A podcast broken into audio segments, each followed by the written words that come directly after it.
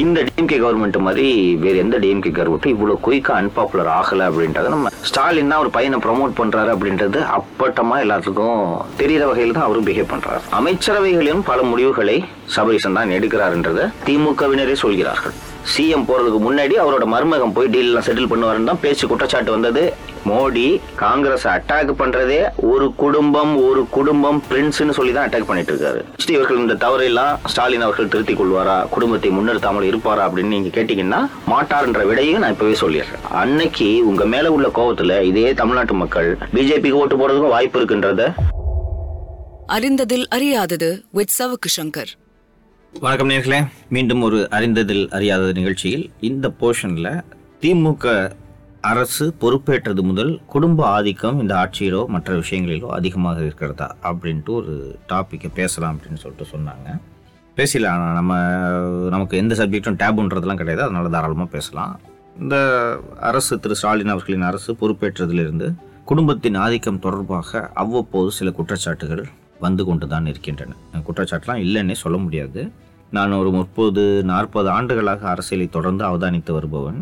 ஒரு அரசு பதவியேற்று எட்டே மாதங்களில் இவ்வளவு கெட்ட பேரை வேறு எந்த கவர்மெண்ட்டும் அடைஞ்சுதா அப்படின்ட்டு என்னால் உறுதியாக சொல்ல முடியல. ஜெயலலிதா இந்த வேலையெல்லாம் பண்ணுவாங்க. என்னென்னா அந்த அம்மா ஆட்சிக்கு வந்ததுலேருந்து இதுக்கு முன்னாடி இருக்க கவர்மெண்ட் செஞ்சது பூரா தலையில மாற்றுவாங்க அதனால் ஃபஸ்ட்டு பத்து நாள்லேயே ஜெயலலிதா அரசு மீது விமர்சனங்கள் எழும். தட்ஸ் டிஃப்ரெண்ட் இது மாதிரி இந்த மாதிரி ஏதாவது பழைய அரசு செஞ்சதையெல்லாம் மாற்றி ஒரு அதிரடியாக ஒரு மக்களுக்கு எதிரான காரியங்கள் எதையுமே செய்யாம ஒரு கவர்மெண்ட் இவ்வளோ குயிக்காக அன்பாப்புலர் ஆகியிருக்கா அப்படின்னு கேட்டிங்கன்னா இந்த டிஎம்கே கவர்மெண்ட் மாதிரி வேறு எந்த டிஎம்கே கவர்மெண்ட்டும் இவ்வளோ குயிக்காக அன்பாப்புலர் ஆகலை அப்படின்றத நம்ம பேசித்தான் ஆகணும்.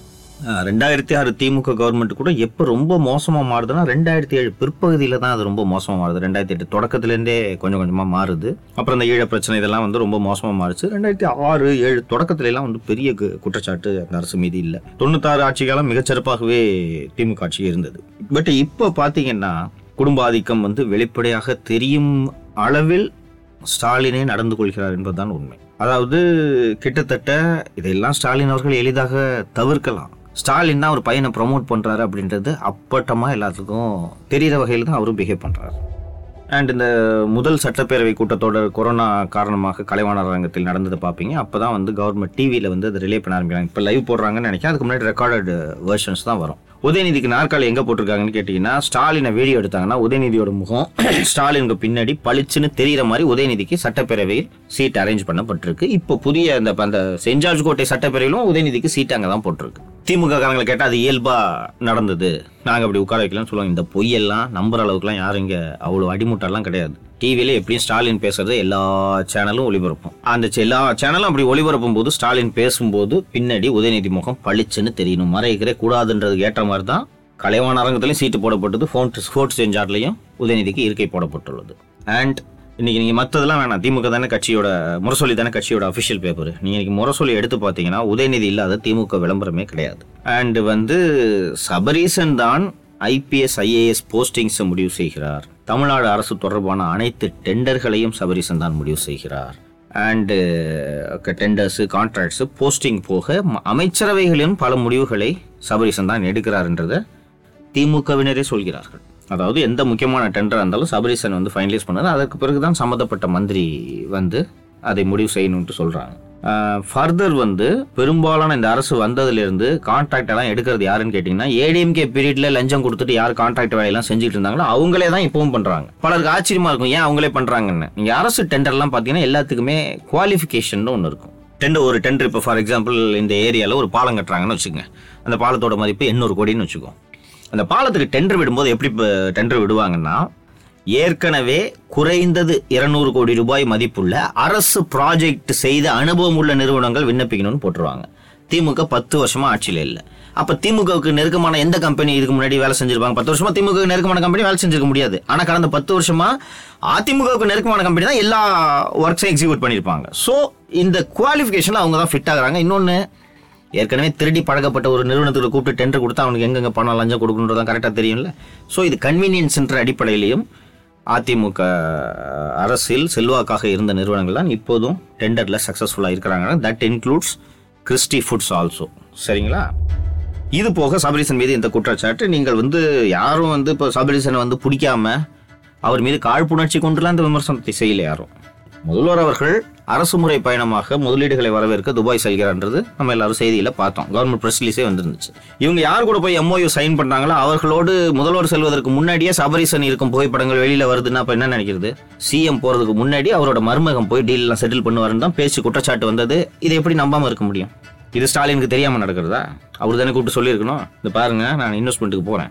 அந்த நேரத்தில் நீங்கள் எல்லாம் துபாய்க்கு வந்துட்டு இருந்தீங்கன்னா பார்க்கறதுக்கு நல்லா இருக்காது. நான் போயிட்டு வந்த பிறகு நீங்கள் அடுத்த வாரம் துபாய்க்கு போங்கன்னு ஸ்டாலின் சொல்லியிருந்தாருன்னா எந்த குற்றச்சாட்டும் வந்திருக்காது. இல்லைங்களா? இந்த பக்கம் அரசு முறை பயணம்னு போயிட்டு இந்த பக்கம் பேரம் பேத்திங்களெல்லாம் கூட்டு போயிட்டு நீங்க போட்டோ ரிலீஸ் பண்ணா இவங்க டூர் போறாங்களா முதலீடுகளை வரவேற்க போறாங்களான்ற பேச்சு வரத்தானே செய்யும். இதெல்லாம் அனாவசியமான கெட்ட பேர். புரியுதுங்களா?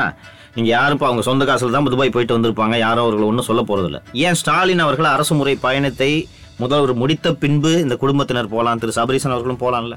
அண்ட் இது போக கட்சியில் இருக்கக்கூடிய மூத்தவர்கள் அத்தனை பேரையும் ஓரங்கட்டி விட்டு உதயநிதியிடம் அதிகாரம் குவிக்கப்படுகிறது என்ற செய்திகளும் வந்து கொண்டிருக்கின்றன. திமுகவின் எதிரான மு- முரசொலியை நடத்துவது முரசொலி ட்ரஸ்ட் என்ற அமைப்பு தான் முரசொலியை நடத்தி கொண்டிருக்கிறது. அந்த ட்ரஸ்ட்டில் திமுக குடும்பத்தை சேர்ந்தவர்கள் தான் உறுப்பினர்கள். வேற யாராவது விடுவாங்களா? அந்த குடும்பம் விடுமா வேற யாராவது? கலைஞரின் மகள் செல்வி முரசொலி செல்வம் இது போல குடும்பத்தை சேர்ந்த கனிமொழி அவர்களும் இருப்பதாக கேள்விப்பட்டேன். ஒன்று ரெண்டு பேர்கள் அந்த ட்ரஸ்டில் இருக்காங்க. அண்டு முரசொலி பேப்பர் எனக்கு தெரிஞ்ச நாற்பது ஆண்டுகளாக அந்த முரசொலி பேப்பரில் கீழே வந்து இம்ப்ரிண்டில் நீங்கள் எடுத்து பார்த்தீங்கன்னா Murasoli printer and publisher Murasoli A செல்வம்னு அதில் வரும். நீங்கள் ஒரு பத்து நாளாக இன்றைக்கி வர முரசொலி எடுத்து பாருங்கள் Murasoli printed and published by உதயநிதினு வரும். இதே போல கலைஞர் டிவி நிர்வாகிகள் பட்டியல் அந்த டேரக்டர்ஸ் கலைஞர் டிவியோட ஷேர் ஹோல்டிங் டேரக்டர்ஸ் பட்டியலில் பார்த்தீங்கன்னா உதயநிதி தவிர அத்தனை பேரும் களை தமிழ்நாட்டில் வேறு எந்த சட்டப்பேரவை தொகுதியும் இல்லாத மாதிரி உதயநிதி சேப்பாக்கத்தில் ஏதாவது போய் ஒரு இடத்துல ரிப்பன் கட் பண்ணாலோ இல்லை பொது கழிப்பறையை திறந்து வைத்தாலோ இருக்கிற அத்தனை மந்திரி போய் அங்கே தான் நிற்பான் இங்கே கிட்டத்தட்ட ஒரு சிஎம் போனார்னா எல்லா மந்திரிகளும் போவாங்க நீங்கள் அதை பார்த்துருப்பீங்க. உதயநிதி நிகழ்ச்சி இந்த மாதிரி நடந்துச்சுன்னா மொத்த மந்திரி அங்கே தான் போய் நிற்கிறாங்க இதெல்லாம் வந்து சிஎம்க்கு தெரியாமல் நடக்குதுன்னு சொன்னால் யாராவது ஒத்துக்குவாங்களா? ஸோ இந்த இதே போல இவங்க துர்கா ஸ்டாலின் அவர்களின் திருமதி துர்கா ஸ்டாலின் அவர்களின் உறவினர்கள் முக்கிய அரசு பதவிகளில் வருகிறார்கள் டெண்டர்ஸ் எடுக்கிறாங்கன்ற குற்றச்சாட்டுகள்லாம் வந்துட்டு இருக்கு. பட் இதெல்லாம் உறுதி செய்யப்படாது. இப்ப நான் சொன்ன விஷயங்கள்லாம் பொது வெளியில இருக்கக்கூடியவை. இதெல்லாம் பார்க்குறவங்க குடும்ப ஆதிக்கம் இருக்கு இல்லை அப்படின்னு சொல்லிட்டு சொன்னா சிரிக்க மாட்டாங்களா? பத்து வருடங்கள் கழித்து திமுக ஆட்சிக்கு வந்ததுக்கான காரணமே இந்த ரெண்டாயிரத்தி ஆறு ஆட்சியில் திமுக மீது ஏற்பட்ட அவப்பெயர் இன்னும் நீங்கவில்லை. உதயநிதிக்கு என்னோட வயது தான் நினைக்கிறேன். நாற்பத்தாறு வயசு இருக்கும். உதயநிதிக்கு இன்னும் வயது இருக்கிறது. இப்போ ஜூலைக்குள்ள உதயநிதியை அடுத்து அமைச்சராக போறதாகவும் தகவல்கள் வெளியே வந்து கொண்டிருக்கின்றன. மற்றவங்க பேசுறது விடுங்க. கட்சிக்காரன் பேசுவானா பேச மாட்டானா? இந்த குடும்பத்தை தவிர யாரும் வர முடியாது. இன்னொன்று எல்லாருமே நீங்கள் கட்சியில் ஒரு பத்திரிகை அடிக்கிறீங்க. திமுக யாரோ தலைவர் தலைமையில் பத்திரிகை அடிக்கணும். உதயநிதி ஃபோட்டோ இல்லைன்னா நீங்கள் கட்சியினர் வியப்போடு பார்க்குறாங்க. யார் பார்க்கலாம் உதயநிதி ஃபோட்டோ இல்லாமல் போட்டிருக்கான் அப்படின்னு பேசக்கூடிய அளவுக்கு இன்னைக்கு ஆகிப்போச்சு இது திமுக என்ற கட்சிக்கு நல்லதான்னு கேட்டிங்கன்னா நிச்சயமாக இல்லை. மோடி காங்கிரஸ் அட்டாக் பண்றதே ஒரு குடும்பம் ஒரு குடும்பம் பிரின்ஸ்னு சொல்லி தான் அட்டாக் பண்ணிட்டு இருக்காரு எடப்பாடி பழனிசாமி வாரிசு அரசியல் நடத்தலாம் உங்களை பத்தி சொன்னா உங்கள்கிட்ட த- திமுக வந்து அதிமுக பார்த்து சொல்றதுக்கு என்ன பதில் இருக்கு? ஜெயலலிதா வந்து தமிழகத்தில் யாரும் சம்பாதிக்காத அளவுக்கு சசிகலா குடும்பத்தை கொள்ளையெடுக்க அனுமதித்தான்றதெல்லாம் நம்ம பார்த்துருக்கோம். ஆனால் ஜனங்க என்ன பேசுனாங்க அந்த அம்மாவுக்கு என்னப்பா புள்ளையா குட்டியாப்பா? சம்பாதிச்சு எங்கப்பா எடுத்துன்னு போகுது? அந்த அம்மா நல்லவங்க. இவங்க தான் கூட இருக்கவங்க கெடுக்குறாங்க. இந்த பேச்சு இருந்துச்சா இல்லையா? ஆனால் திமுக மீது இந்த மாதிரி குடும்பத்தில் இருக்க அத்தனை பேரும் அதிகாரத்துக்கு வந்துருவாங்கன்ற குற்றச்சாட்டு ஆரம்ப காலத்தில் முதல் திமுக மீது இருந்து வருகிறது தானே? நீங்கள் அடுத்து திரைத்துறை எடுத்துக்கொள்ளுங்க கவர்மெண்ட் வந்ததுலேருந்து ரிலீஸ் ஆகிற அத்தனை பெரிய படமும் உதயநிதி நடத்தும் சன் பிக்சர்ஸ் மட்டும்தான் ரிலீஸ் பண்ணுறாங்கன்றத நீங்கள் பார்த்துருக்கீங்களா இல்லையா? ரெண்டாயிரத்தி பதினொன்னுலேருந்து ரெண்டாயிரத்தி இருபத்தொன்னு வரைக்கும் ஆக்டிவா இல்லாத ரெட் ஜெயிண்ட்டு ஸ்டாலின் சிஎம் ஆனதும் அவங்க பையன் கம்பெனிக்கு எல்லா பெரிய படமும் ரஜினி படம்னா ரெட் ஜெயிண்ட் பிக்சர்ஸ் கமல் படம் விக்ரம் டூனா ரெட் ஜெயிண்ட் பிக்சர்ஸ் அடுத்து வெற்றிமாறன் படம்னா ரெட் ஜெயிண்ட் பிக்சர்ஸ் வேறு யாருமே டிஸ்ட்ரிபியூட் பண்ணக்கூடாதுன்ற மாதிரி இப்படி பண்ணிட்டு இருந்தானே இதுக்கு பேர் அடாவடியா இல்லையா? இண்டஸ்ட்ரியில நான் போய் சில முக்கிய மனிதர்களை தயாரிப்பு விநியோகம் திரையரங்க உரிமையாளர்கள் நடிகர்கள் இது போல ஒரு சிலரை இந்த பிரச்சனையெல்லாம் ஸ்டார்ட் ஆன பிறகு ஒரு சிலரை போய் நான் தனிப்பட்ட முறையில் சந்தித்து பேசி வந்தேன். அவ்வளோ பேர் சொல்றது இவங்க வந்து அடாவடி பண்றாங்கன்றது கூட நான் அந்த குற்றச்சாட்டு சொல்ல விரும்பலங்க. இதுக்கு முன்னாடி தியேட்டர்ஸ்ல வந்து அதாவது படத்தோட ப்ரொடியூசருக்கும் தியேட்டர் ஓனர்ஸ்க்குமான அந்த ஷேர் இருக்குல்ல இது ப்ரொடியூசருக்கு அறுபது பர்சன்ட் தியேட்டர் ஓனருக்கு ஒரு டிஸ்ட்ரிபியூட்டருக்கு வந்து நாற்பது பர்சன்ட் இருக்கும். இது விஜய் படம் பெரிய படங்களுக்கு கொஞ்சம் மாறும். விஜய் படத்துக்குலாம் ப்ரொடியூசர் அறுபத்தஞ்சு எடுத்துப்பாரு தியேட்டர் ஓனருக்கு முப்பத்தஞ்சு தருவாங்க. இது இன்னைக்கு எந்த அளவுக்கு உதயநிதி வந்த பிறகு ரெட் ஜெயின் பிக்சர்ஸ் எப்படி இதை பண்ணியிருக்காங்கன்னா seventy five percent Red Giant பிக்சர்ஸ்க்கு twenty five percent தியேட்டர்ஸ்க்குன்னு ஆயிருக்கு தியேட்டர் உரிமையாளர்கள் வந்து ஓரளவுக்கு இவங்க கூட பிசினஸ் பண்ணுறது விரும்புறாங்க. என்ன காரணம்னு கேட்டீங்கன்னா இவங்க நினைச்சாங்கன்னா அண்ணாத்தை மாதிரி தமிழ்நாட்டில் எந்த படத்தையும் ரிலீஸ் பண்ண விடாம இந்த படத்தை மட்டும் ரிலீஸ் பண்ணி மூணு நாளில் காசு எடுக்கிறதுக்கு உதவி பண்ணுவாங்க. உண்மை. ஆனால் முப்பத்தஞ்சு பர்சன்ட் வாங்கிட்டு இருந்த தியேட்டர் ஓனர்கிட்ட வெறும் இருபத்தஞ்சு பர்சன்ட் சொன்னால் அவன் வந்து வருத்தப்படுவானா வருத்தப்பட மாட்டானா? ஒரு முக்கியமான பல திரை திரையரங்குகளை வைத்து நடத்தும் ஒரு திரையரங்க உரிமையாளர் வந்து கிட்டத்தட்ட ஒரு அறுபது எழுபது தேட்டர் அவர் கையில் கண்ட்ரோல் இருக்குன்னு வச்சுங்க அவர்கிட்ட போய் பேசிட்டு இருந்தப்ப அவர் சொல்கிறாரு இந்த பத்து பர்சன்ட் அஞ்சு பர்சன்ட் கூட கொடுத்தது எங்களுக்கு உறுத்துது சார் காசு இல்லாத வந்து இந்த மாதிரி எக்ஸ்ட்ரா வாங்கினா பரவாயில்ல இவங்ககிட்ட என்ன சார் காசா சார் இல்லை. இவங்ககிட்ட பணம் உறுதியாக வந்துடும் சார் மற்றவங்க மாதிரி ஏமாற்ற மாட்டாங்க நான் அதை ஒத்துக்கிறேன். ஆனால் எழுபத்தஞ்சு பர்சன்ட் எங்களுக்கு டுவெண்ட்டி ஃபைவ் பர்சன்ட் தான் உங்களுக்குன்னு சொன்னால் நான் இப்போ இதை போய் எங்கே முறையிடுறது? இவங்களை பகைச்சிக்கிட்டு என்னால் சினிமாவில் தொழில் நடத்த முடியாது. இதை எல்லாரும் சொல்கிறாங்க ஏன் இண்டஸ்ட்ரி வந்து யாருமே பேசலன்னா என்ன வாய் திறந்து பேசிட்டு அதுக்கப்புறம் இவங்களை நம்ம எதிர்த்துக்கிட்டு தொழில் நடத்த முடியுமா? விஜய் படத்தையே ரெண்டாயிரத்தி ஆறில் இப்படி பண்ணாங்க. இப்படி தான் பேசுகிறாங்க இதெல்லாம் குடும்ப ஆதிக்கத்தில் வராதா? ஆ? நீங்கள் இப்போ நான் மிகைப்படுத்தி சொல்லலை. மே ரெண்டாயிரத்தி இருபத்தொன்னுலேருந்து இன்னைக்கு வரைக்கும் ரிலீஸ் ஆன பெரிய படத்தை எல்லாத்தையும் தமிழ்நாட்டில் யார் டிஸ்ட்ரிபியூஷன் பண்ணாங்க? இல்லை வரப்போகிற பெரிய படங்களை யார் டிஸ்ட்ரிபியூஷன் பண்ணுறாங்கன்னு கேளுங்க. உதயநிதி தான். அடுத்து பெருசாக வரப்போகிற படம்னு கேட்டிங்கன்னா விக்ரம். அப்புறம் கலைப்புலி தானு வந்து சிவகார்த்திகேயன் வச்சு எடுக்கக்கூடிய டானுன்னு நினைக்கிற ஒரு திரைப்படம். வரப்போகிற படத்தில் இது ரெண்டு பெரிய படம். அப்புறம் இன்னொரு ஒரு படம் சொன்னாங்க. போகிற போக்கில் காற்று வாக்கில் ஒரு காதல்னு ஏதோ ஒரு படம் சொன்னாங்க. இது இப்போ இப்போதைக்கு நமக்கு தெரிஞ்சதில் இந்த மூணு படம் பெரிய படம். இந்த மூணு படத்தையுமே ரெட் ஜெயிண்ட் தான் டிஸ்ட்ரிபியூட்டர்னா அப்போ வேறு யாருமே இவ்வளோ நாள் இல்லை சினிமா தொழிலில் டிஸ்ட்ரிபியூஷன் இதில் இல்லையா? இன்னொன்று ரெண்டாயிரத்தி ஆறோ ஏழுலே தானங்க ரெட் ஜெயின்ட்ன்ற இந்த நேமே இண்டஸ்ட்ரிக்கு வருது.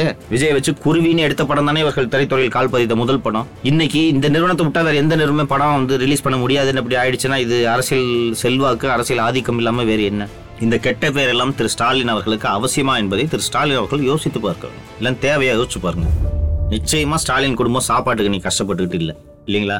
இன்னொன்று சினிமா போன்ற ஒரு பிஸ்னஸில் போய் நீங்கள் காலை வச்சிங்கன்னா ஊருக்கண்ணு எல்லாருக்கும் தெரியும். இப்போ நீங்கள் சத்தம் போடாமல் ஒரு பிஸ்னஸ் பண்ணுறீங்கன்னு வச்சுக்கலாம் யாருக்கும் தெரியாது. ஆனால் சினிமா எல்லாருக்கும் தெரியும்.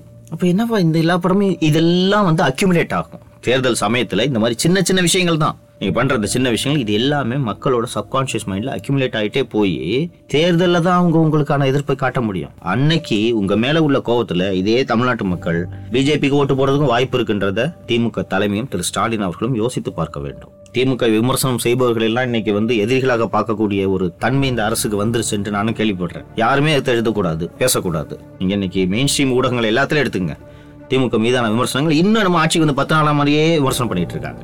அண்டு இது மாதிரிலாம் நீங்கள் ஊடகங்களில் கண்ட்ரோலில் வச்சுட்டதுனால இந்த விமர்சனங்கள் தேர்தலில் வந்து இது யாருக்குமே தெரியாது. தேர்தலில் எளிதாக வெற்றி பெற்றலாம்னா திமுக தலைமை நினச்சிச்சுன்னா பரிதாபத்திற்குரியவர்கள் தான் சொல்லணும். மக்கள் வந்து அந்த வாக்கு சீட்டு தான் அவன்கிட்ட இருக்க ஆயுதம். அமைதியாக இருக்கும் வச்சு தேர்தல் வர நேரத்தில் உரிய பாடத்தை புகட்டுவார்கள். ரெண்டாயிரத்தி பதினாறு தோல்வி பல பாடங்களை திமுக கற்றுக் கொடுத்திருக்க வேண்டும். எல்லாம் பார்த்துட்டு இவர்கள் தங்கள் தவறுகளை திருத்திக் கொள்ளுங்கள் என்பதை தான் நாம் வேண்டுகோளாக வைக்கிறோம். வேறு என்ன இருக்க போகுது? விமர்சனம் பண்றவங்க பூரா திமுக எதிரி மாதிரி நீங்க பார்த்தீங்கன்னா இழப்பு உங்களுக்கு தான் உங்களை விமர்சனம் செய்யும் அத்தனை பேரும் திமுகவுக்கு எதிரி அல்ல. தமிழகம் நன்றாக இருக்க வேண்டும் என்று நினைப்போர் கூட உங்களை விமர்சனம் பண்ணலாம். உங்கள் ஆதரவாளர்கள் திமுக நன்றாக இருக்க வேண்டும் என்றும் உங்களை விமர்சனம் செய்யலாம். அதை நல்ல கண்ணோட்டத்தோடு பார்த்து உங்கள் தவறுகளை திருத்திக் கொள்ளுங்கள் என்பதுதான் நான் உங்களிடம் வைக்கக்கூடிய வேண்டுகோளாக இருக்கிறது. திமுக தலைமை மற்றும் முதல்வர் அவர்களிடம் நாம் வைக்கக்கூடிய வேண்டுகோளாக இருக்கிறது. இதெல்லாம் சொல்லி முடிச்சுட்டு இவர்கள் இந்த தவறையெல்லாம் ஸ்டாலின் அவர்கள் திருத்திக் கொள்வாரா? குடும்பத்தை முன்னிறுத்தாமல் இருப்பாரா அப்படின்னு நீங்க கேட்டீங்கன்னா மாட்டார் என்ற விடையும் நான் இப்பவே சொல்லிடுறேன். ஏன்னா கடந்த காலங்களில் இது போல சுட்டிக்காட்டப்பட்ட சமயத்திலெல்லாம் சரி சரி என்று சொல்லிவிட்டு பிள்ளை பாசத்தால் ஸ்டாலின் அவர்கள் ஆட்டி வைக்கப்படுகிறார் என்பதை பார்த்திருக்கிறோம். இப்போதும் அவர்கள் திருந்துவார்கள் என்ற நம்பிக்கை எனக்கு இல்லை. பட் சொல்ல வேண்டியது நமது கடமை என்பதால் இந்த நிகழ்ச்சி வாயிலாக சொல்லியிருக்கிறோம். நன்றி நேர்களே. தொடர்ந்து நிகழ்ச்சிகளை பாருங்கள். உங்கள் கருத்துக்களை எங்களுக்கு எழுதி அனுப்புங்கள். இந்த நிகழ்ச்சி குறித்து உங்களது நண்பர்களிடமும் மற்றவர்களிடமும் பகிருங்கள். எங்களோட இந்த அறிந்தது அறியாத நிகழ்ச்சியை லைக் பண்ணுங்க ஷேர் பண்ணுங்க. தொடர்ந்து எங்களது நிகழ்ச்சிகளுக்கு ஆதரவு தாருங்கள். நன்றி நேர்களே. சவுக்கு சங்கரின் அறிந்ததில் அறியாதது பாட்காஸ்ட்டை நீங்க கானால எக்ஸ்க்ளூசிவா கேட்கலாம். புது எபிசோட்ஸோட அப்டேட்ஸை தெரிஞ்சுக்க கானா ஆப்ல அறிந்ததில் அறியாதது பாட்காஸ்ட்டை ஃபாலோ பண்ணுங்க. உங்களுக்கு அறிந்ததில் அறியாதது பாட்காஸ்ட்டை வழங்கியது Savukku Shankar. Sound design Sudarshan. இந்த பாட்காஸ்ட்டை கிரியேட் பண்ணது லெவல் ஜீரோ மீடியா கிராஃப்ட்ஸ்